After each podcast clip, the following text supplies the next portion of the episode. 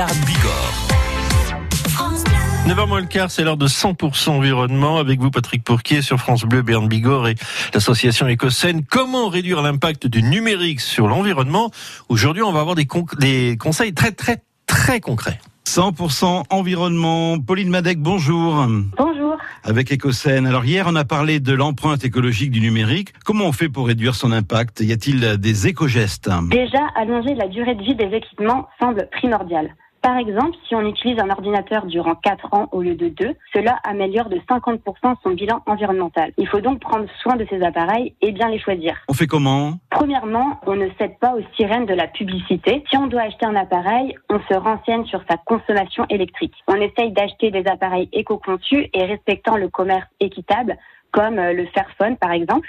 Aussi, on peut acheter euh, de la low-tech, du reconditionné ou de l'occasion. D'accord, mais même d'occasion, ces appareils consomment beaucoup d'énergie, Pauline. C'est vrai, les appareils électriques peuvent être très énergivores, même lorsqu'ils sont éteints. Pour y remédier, des comportements plus sobres permettent de limiter euh, les pertes d'énergie, comme par exemple brancher ces équipements euh, sur une multiprise à interrupteur et activer le mode économie d'énergie ou le mode avion des appareils. Sur son smartphone, il faut penser à fermer ou supprimer les applications inutilisées ou encore désactiver euh, le Wi-Fi de la box Internet lorsque l'on ne l'utilise pas. Et sur Internet, il existe des éco-gestes? On peut effectivement opter pour une navigation sur le web plus éco-responsable.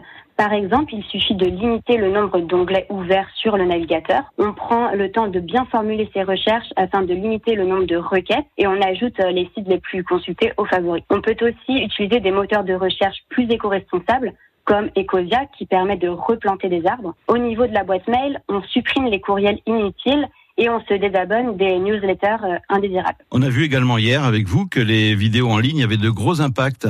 Oui, donc on préfère le téléchargement au streaming vidéo lorsque c'est possible.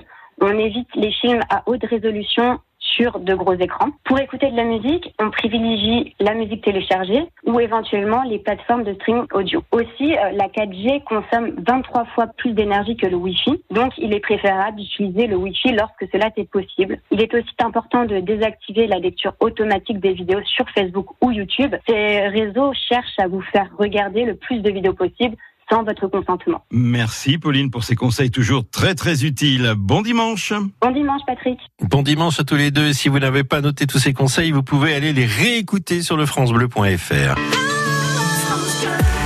France Bleu, Béarn Bigorre.